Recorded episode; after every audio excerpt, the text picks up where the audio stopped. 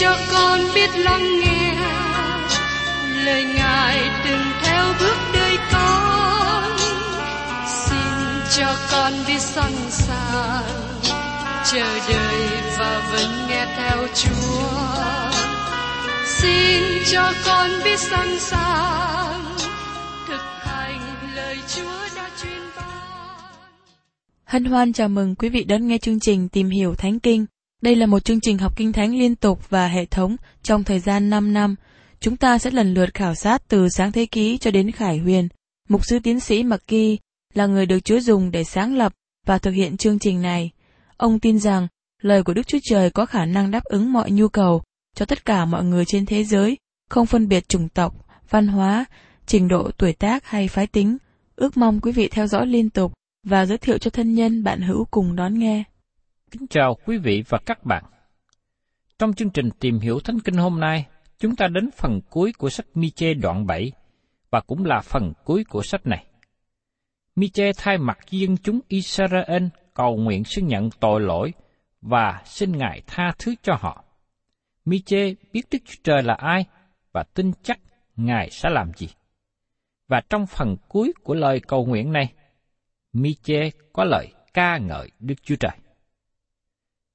Mời quý vị cùng xem tiếp ở trong sách Mi-chê, đoạn 7 câu 18. Ai là Đức Chúa Trời giống như Ngài, tha thứ sự gian ác và bỏ qua sự phạm pháp của dân sót của sản nghiệp Ngài. Ngài không cứu dẫn đời đời, vì Ngài lấy sự nhân từ làm vui thích. Chúng ta sẽ thảo luận và tìm hiểu câu này nhiều hơn trong phần kế tiếp. Và tại đây, Mi-chê tiếp tục nói đến Đức Chúa Trời là ai và Ngài sẽ làm gì. Trong Mi-chê đoạn 7, câu 19 và 20. Ngài sẽ còn thương xót chúng tôi, dập sự gian ác chúng tôi dưới chân Ngài và ném hết thải tội lỗi chúng nó xuống đáy biển. Ngài sẽ làm ra sự chân thật cho Gia Cốp và sự nhân từ cho Abraham và làm điều Ngài đã hứa cùng tổ phụ chúng tôi từ những ngày xưa. Bởi vì có tội lỗi của dân Israel nên Ngài đẩy họ ra khỏi xứ một thời gian. Nhưng Đức Chúa Trời sẽ làm tốt lời hứa của Ngài, dầu rằng họ đã phạm tội. Tội lỗi của họ không hủy bỏ đi lời hứa của Đức Chúa Trời và sự giao ước của Đức Chúa Trời với dân tộc này. Tương tự như vậy, con cái của Đức Chúa Trời sẽ không mất đi sự cứu rỗi khi họ phạm tội. Khi con cái của Đức Chúa Trời phạm tội, Ngài sẽ trừng phạt họ. Nếu họ không ăn năn, tội lỗi và giải quyết tội lỗi, Ngài sẽ khiển trách họ. Nhưng khi con cái của Đức Chúa Trời trở về cùng Ngài, Ngài tha thứ họ bởi sự nhân từ. Như chúng ta thấy câu chuyện về đứa con trai quan đàn trở về nhà, nó không bị cha nó đánh đòn, nhưng nó đã bị người chủ đánh đòn khi còn chăn heo ở xứ xa. Các bạn có thể nắm chắc một điều, con cái của Đức Chúa Trời sẽ không hề vượt khỏi hình phạt tội lỗi. Chúng ta thấy điều này đề cập rất nhiều lần trong Kinh Thánh. Giờ đây, chúng ta trở lại lời công bố tốt đẹp. Ai là Đức Chúa Trời giống như Ngài? Tại đây, tiên tri Mi-chê hỏi câu hỏi này. Ông tin chắc và đòi hỏi sự trả lời với nhiều suy tưởng. Tính chất của câu hỏi này yêu cầu trả lời về một đề tài khó khăn. Đây không phải là lần đầu tiên mà một câu hỏi như thế được hỏi. Nó được hỏi trong bài ca tuyệt vời của dân Israel sau khi dân chúng đã vượt qua biển đỏ. Trong suốt Egypto ký đoạn 15 câu 11 nói rằng, Hỡi Đức giê va trong dòng các thần có ai giống như Ngài? Trong sự thánh khiết, ai được vinh hiển như Ngài? Đáng sợ, đáng khen hay làm phép lạ? Dân chúng Israel vừa ra khỏi Ai Cập, tại đó người Ai Cập thờ lại rất nhiều thần. Có thể nói rằng Ai Cập là nơi thờ nhiều thần, nhiều tượng hơn bất cứ nơi nào khác. Nhưng Đức Chúa Trời đã giáng xuống Ai Cập mười tai vạ, đánh hạ các thần của họ ở những mức độ khác nhau. Đó là một thảm họa cho họ. Vào sau này, ở cuối hành trình 40 năm đi trong đồng vắng, môi xe nói ở trong sách Phục truyền lực lệ ký đoạn 33, câu 26 đến 27. Ô, dê, su rung, không ai giống như Đức Chúa Trời, là đấng quay nghi, cởi trên các tường trời, trên những đám mây, đặng đến cứu giúp ngươi. Đức Chúa Trời hằng sống là nơi ở của ngươi, ở dưới cánh tay đời đời của Ngài. Ngài đuổi kẻ thù nghịch khỏi trước mặt Ngài và phán cùng ngươi rằng, hãy diệt đi. Câu hỏi này cũng được hỏi lại một lần nữa bởi vua Salomon ở trong sách các vua thứ nhất, đoạn 8 câu 23. Lại Jehovah, Đức Chúa Trời của Israel, hoặc trên trời cao kia, hoặc dưới đất thấp này, chẳng có một thần nào giống như Chúa. Chúa đã giữ sự giao ước và lòng nhân từ đối với kẻ tôi tới Chúa, là kẻ nào hết lòng đi trước mặt Ngài. Và tác giả của sách Thi Thiên cũng công bố ở trong Thi Thiên đoạn 113, câu 5 và câu 6. Ai giống như Jehovah Đức Chúa Trời của chúng tôi? Ngôi Ngài ở trên cao, Ngài hạ mình xuống, đặng xem xét trời và đất. Câu hỏi quan trọng này được hỏi trong nhiều sách. Như chúng ta thấy ở trong sách Xuất Ai-Cập ký, Phục truyền lực lệ ký, trong sách các vua, trong sách thi thiên và nhiều phân đoạn khác mà tôi không có dịp lặp lại. Giờ đây, chúng ta nghe câu trả lời. Tôi xin nói rằng, Đức Chúa Trời không thấy một số điều mà tôi và các bạn thấy mỗi ngày. Điều gì mà Đức Chúa Trời không thấy? Tôi xin thưa với các bạn, Đức Chúa Trời không hề thấy có ai bằng Ngài. Ai là Đức Chúa Trời giống như Ngài? Chúng ta thấy đó là điều tuyệt vời của Đức Chúa Trời. Ngài là đấng độc nhất. Không một người nào giống như Đức Chúa Trời. Không một người nào bằng với Đức Chúa Trời. Nhưng thưa các bạn, tôi và các bạn thấy những người giống với chúng ta mỗi ngày. Thưa quý vị và các bạn, có nhiều phương diện mà chỉ có một mình Đức Chúa Trời mới có được, vì không có ai bằng với Đức Chúa Trời. Một số phương diện này được nói trong lời của tiên tri Mi-chê, bởi vì đây là một câu hỏi sâu nhiệm. Đây là điều căn bản của sách này. Vì thế, tôi muốn suy xét đề tài này một cách kỹ lưỡng. Ai là Đức Chúa Trời giống như Ngài? Điều thứ nhất, Đức Chúa Trời của Kinh Thánh là đấng tạo hóa. Đức Chúa Trời của Kinh Thánh là đấng tạo hóa, trong khi các thần của ngoại giáo là những tạo vật. Sứ đồ Phaolô đã viết ở trong sách Roma đoạn 1, câu 20 đến câu 23 như sau. Bởi những sự trọn lành của mắt Ngài không thấy được, tức là quyền phép đời đời và bổn tánh Ngài, thì từ buổi sáng thế vẫn sờ sờ như mắt xem thấy khi người ta xem xét công việc của Ngài. Cho nên họ không thể chữa mình được vì dẫu họ biết Đức Chúa Trời mà không làm sáng danh Ngài là Đức Chúa Trời và không tạ ơn Ngài nữa, song cứ lầm lạc trong ý tưởng hư không và lòng ngu dốt đầy những sự tối tăm. Họ tự xưng mình là khôn ngoan mà trở nên điên dại. Họ đã đổi vinh hiển của Đức Chúa Trời không hề hư nát, lấy hình tượng của loài người hay hư nát hoặc của điểu, thú, côn trùng. Tiên tri Esai là người đồng thời với miche đã viết và nói rằng các hình tượng của người ngoại giáo được làm bằng gỗ. Ở trong sách Esai đoạn 44 câu 16 và 17 diễn đạt như sau. Họ chuẩn đi phân nửa trong lửa, còn phân nửa thì dùng mà nướng thịt. Ăn cho no, hoặc sưởi cho ấm, và nói rằng, ha này ta sưởi đây, ta thấy ngọn lửa. Đoạn, gỗ còn lại là một vị thần, tức là tượng chạm mình, cúi mình trước mặt nó mà thờ lại, cầu nguyện nó mà rằng, xin giải cứu tôi, vì Ngài là thần của tôi. Esai cũng nói tiếp ở trong đoạn 44 câu 21.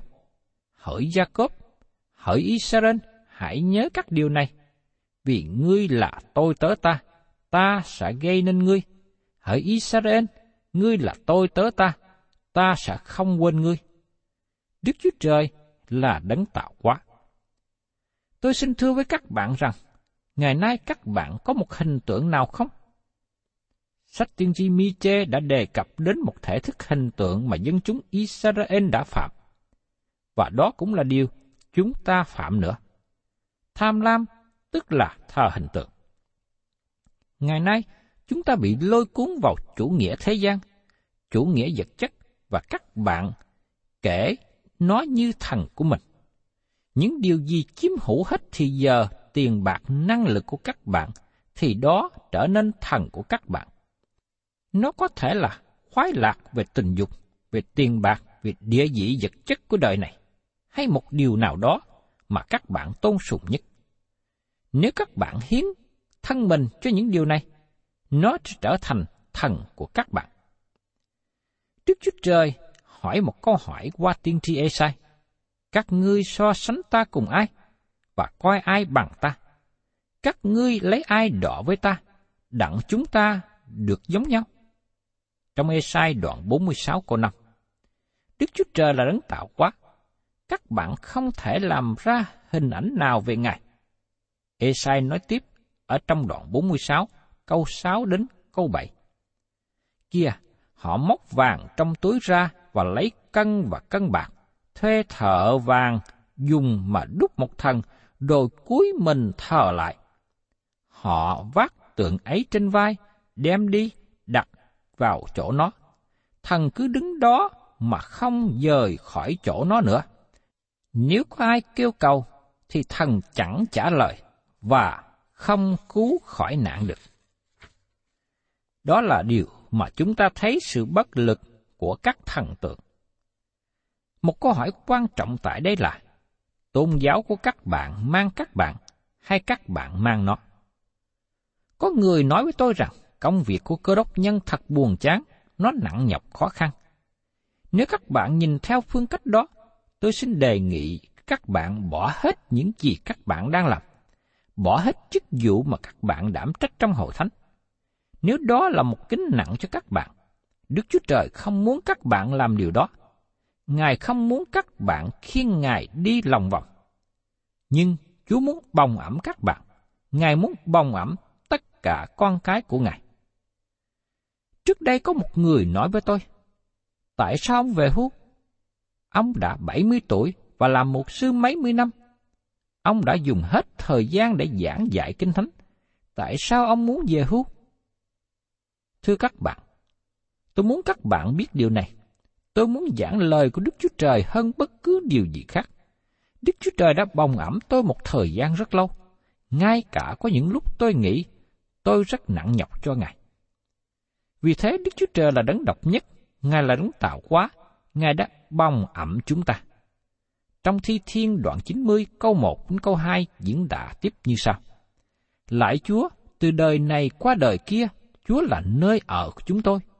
Trước khi núi non chưa sanh ra, đất và thế gian chưa dựng nên, từ trước vô cùng cho đến đời đời, Chúa là Đức Chúa Trời. Điều này cho chúng ta thấy rằng Đức Chúa Trời của Kinh Thánh là đấng tạo hóa, và tôi và các bạn là những tạo vật. Vì thế chúng ta cần tôn thờ Ngài trên hết trong đời sống của mình. Điều thứ hai, tỏ bài cho chúng ta biết Đức Chúa Trời khác biệt với mọi đấng khác. Vì Đức Chúa Trời của Kinh Thánh là đấng thánh và công bình. Đây là điều rất quan trọng mà sách nhỏ mi chê này đề cập. Và điều này cũng được đề cập trong 66 sách của Kinh Thánh. Đức Chúa Trời là thánh và công bình. Các hình tượng của thần ngoại giáo thì nhỏ nhoi, bần tiện, đáng khinh, xấu xí, hèn hạ, không có sự hiểu biết. Xin các bạn nhớ lại các hình tượng mà các bạn từng thấy trong đình chùa, trong các miếu với những hình dạng xấu xí. Dẫu rằng các hình tượng này được làm bằng vàng, bằng đồng, bằng cẩm thạch hay bằng một thứ vật chất nào đó. Nhưng xin nhớ rằng, hãy tưởng tượng đến những hình ảnh mà Kinh Thánh nói về Đức Chúa Trời. Ngài là đấng thánh khiết, đẹp đẽ và trong sạch. Đức Chúa Trời của chúng ta là đấng tốt đẹp vô cùng. Xin nhớ đến lời Ngài đã nói với dân Ngài. Ở trong Thi Thiên đoạn 50 câu 21. Đó là điều ngươi đã làm, còn ta nín lặng. Ngươi tưởng rằng ta thật y như ngươi, nhưng ta sẽ trách phạt ngươi, trương các điều đó ra trước mặt ngươi. Và trong Ê-sai đoạn 55 câu 8, Đức Rô va phán, ý tưởng ta chẳng phải ý tưởng các ngươi, đường lối các ngươi chẳng phải đường lối ta. Đức Chúa Trời là đấng thánh khiết, và Ngài nói rằng, Ngài ghét tội lỗi, Ngài giận với tội lỗi, Ngài đem tội lỗi ra và sửa trị nó. Vì thế, sự đón phạt mà Đức Chúa Trời tỏ bài là sự chống nghịch với tội lỗi.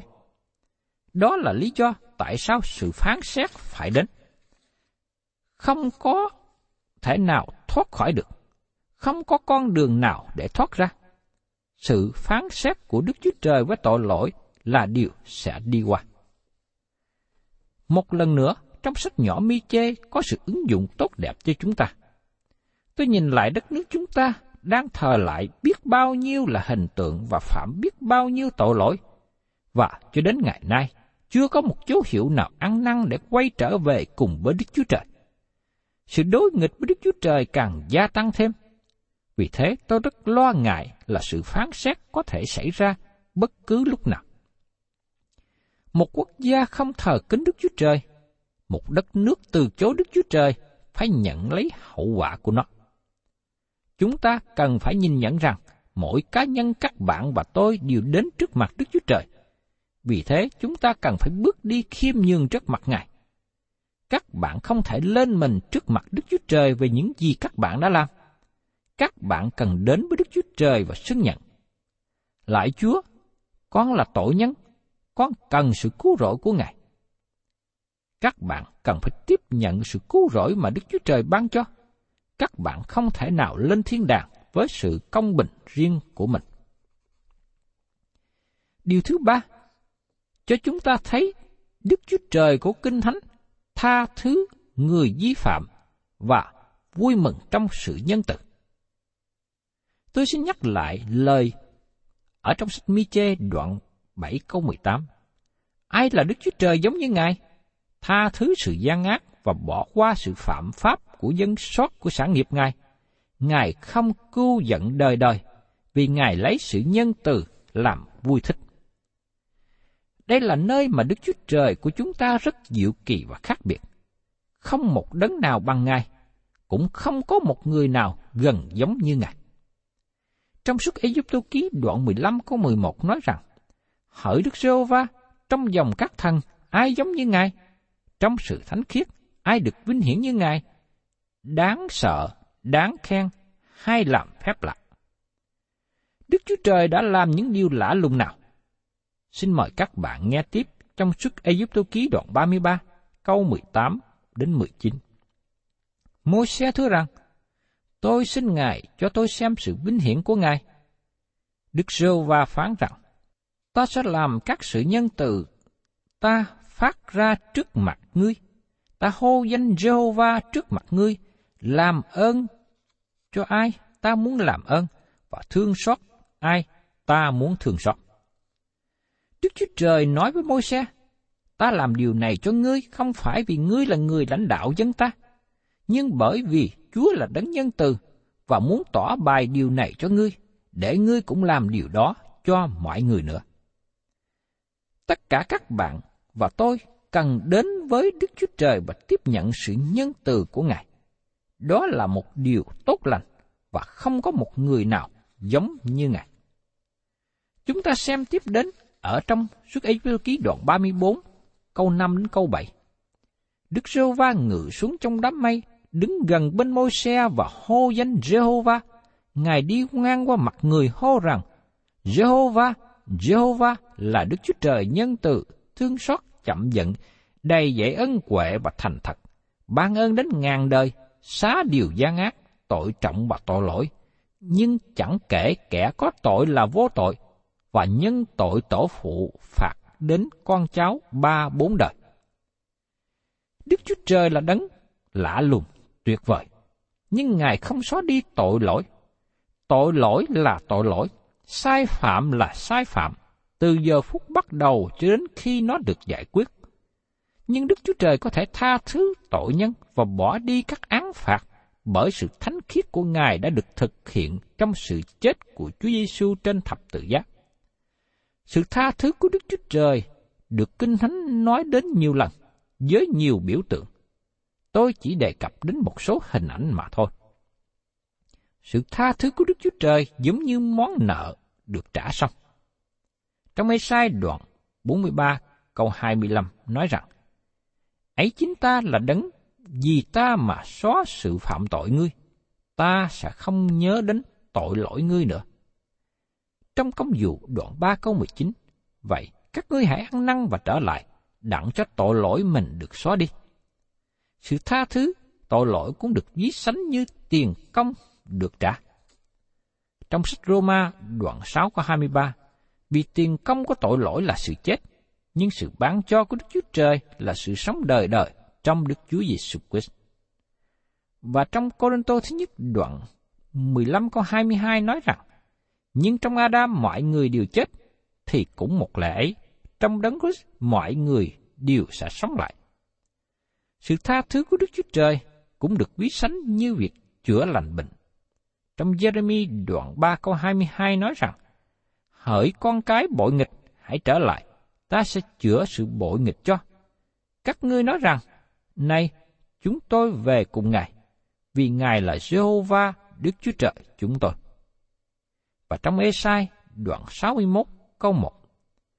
Thần của Chúa Jehovah ngự trên ta, vì Đức Jehovah đã sức giàu cho ta đặng giảng tin lành cho kẻ khiêm nhường.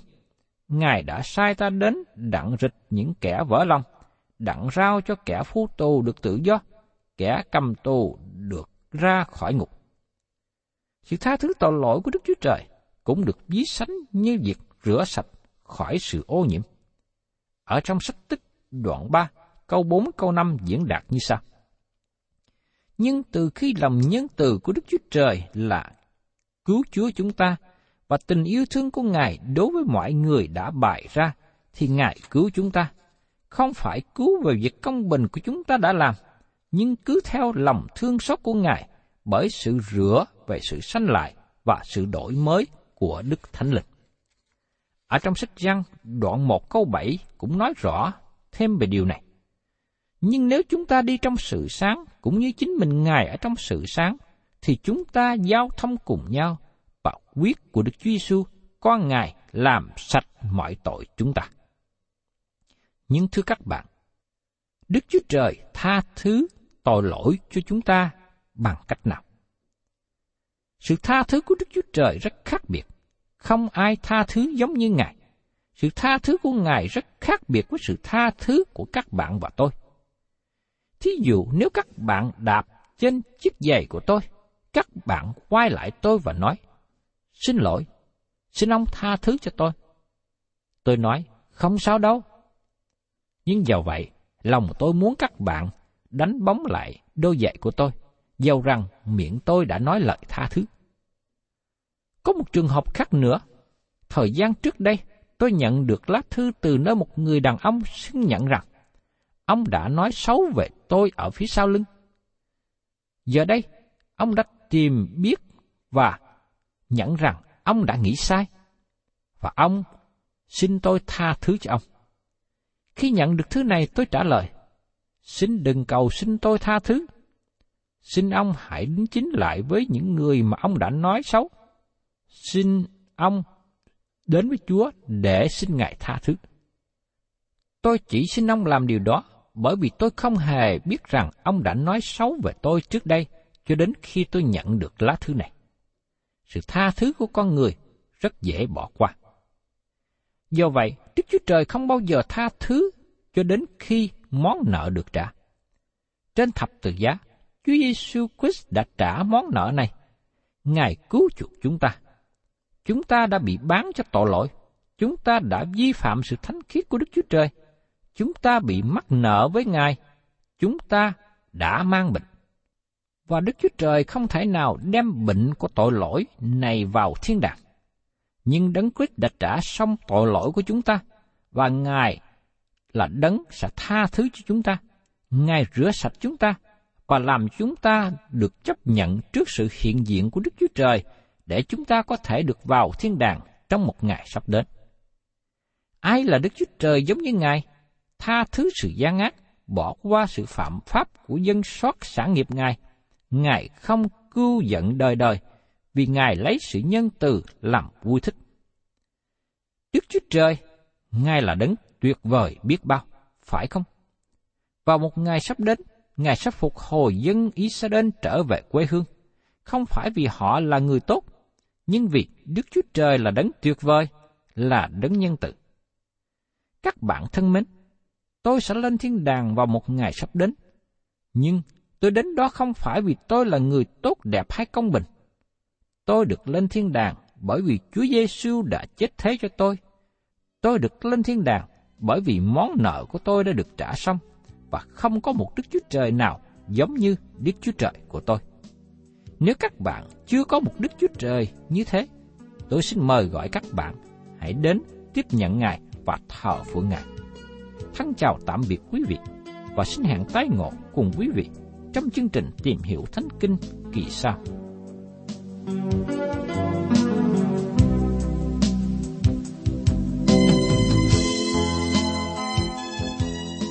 Cảm ơn quý vị đã đón nghe chương trình Tìm hiểu Thánh Kinh. Nếu quý vị muốn có loạt bài này, xin liên lạc với chúng tôi theo địa chỉ sẽ được đọc vào cuối chương trình. Kính chào quý thính giả.